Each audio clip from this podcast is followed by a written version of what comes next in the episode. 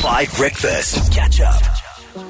It's Audemars from Mishlawi and Nasty C on 5. We have Icon, World Cup winner, one of only three men to lead the Springboks as captain to a World Cup, along with Siya Kolisi and Francois Pienaar. John Smit himself is in studio. It's an absolute delight. He was Mudley's crush, uh, and so it was lovely to be able to surprise her. John Smit, I just got to ask, how did you feel after the Scotland performance? Because the Boks won. They won dominantly, I think it's fair to say. Scotland had so few 22 entries. They never really looked a threat to us, except maybe at the end of the first half where they pulled back to 6 3, but they had made very few precious few chances. We hadn't made any huge, massive chances, but we rolled them over in the second half. Mm. The bomb squad, Manie Libbok's ludicrous crossfield kick. There were there were soccer group WhatsApp chats Yeah. losing their mind over that over that rugby kick. Literally, weren't you yeah, saying, the, the, the no look, of course. The yes. no look That is Yep. crazy. crossfield Mm-hmm. Mm. kick pass. We must say it fully. but some were saying we didn't push on. We didn't take our try scoring opportunities. How do you feel about that opening match? I think where we are as fans and spectators of the Springbok team is that it's a quite a it's a tidy unit. They are very experienced. They know what they have to do. They're not the kind of team that's going to go put on 80 points against a team. They get the job done, and they uh, they play according to what is in front of them. Just because they're so so strategic around, I guess, the plan that they have for the people in front of them. So we must always try and sort of calm our excitement down Yeah. when we, we're playing someone that we think we're going to destroy.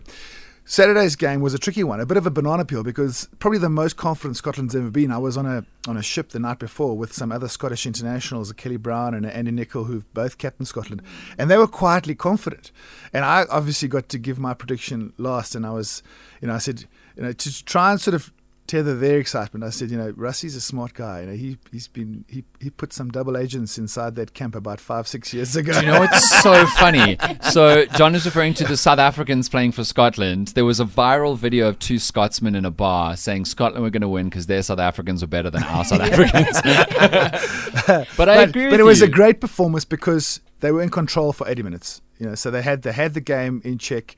It was it was a, a great performance. Again, a, phenomenal performance by a couple of players, specifically Manie Libbok. I mean, everyone's talking about the fact that he's not hitting 90% of the of the mm. tee, the tee, but you can do a kick pass without looking where you're kicking like that, that five point makes up for a couple a couple of three points. And I mean, he was running the back line on on offense, but Scotland's biggest breakthrough moment, he was the recovery tackle man. Yeah. It was beautiful to watch because he pointed to his outside back, saying, "Take them, because I've got this one." He he literally in real time set up that defensive play. He did an extraordinary job. He, the other th- beautiful thing about Manie, he's our first fly half in about two decades that has real pace off the mark. Right. He's very, very quick off the mark. So he is an actual threat ball in hand. He's not just a distributor. So that makes him. And the other thing about Manie Libbok that people don't notice is that he kicks with both left and right foot, Oh. which means we get to play Damian Willemse at fullback. Because normally, if you've got a right footed kicker and at a fly if you want to exit on the left with your fullback, which is where Villy comes in.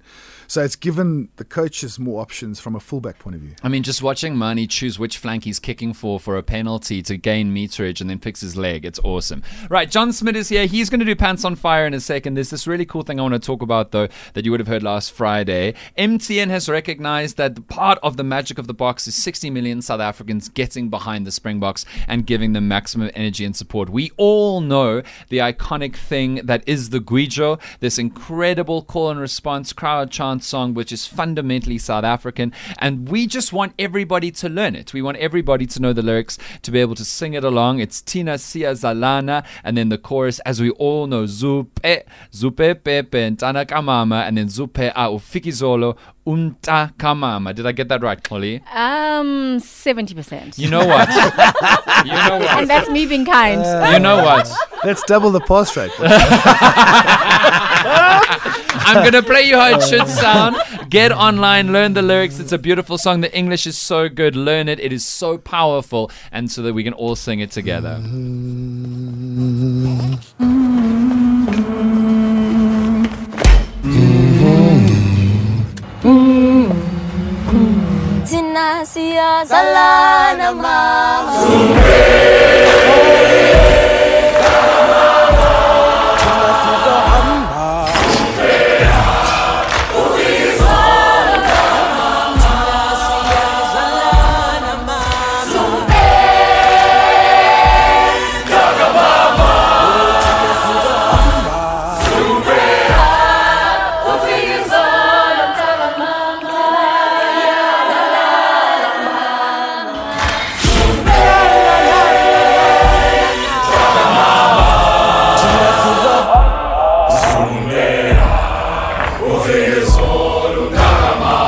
It's incredible. You got to go learn it. Coming up next, John Smit is going to tell a story. He may lie to the whole country, but we're going to figure it out together. Catch up on some of the best moments from 5 Breakfast by going to 5FM's catch up page on the 5FM app or 5FM.co.za.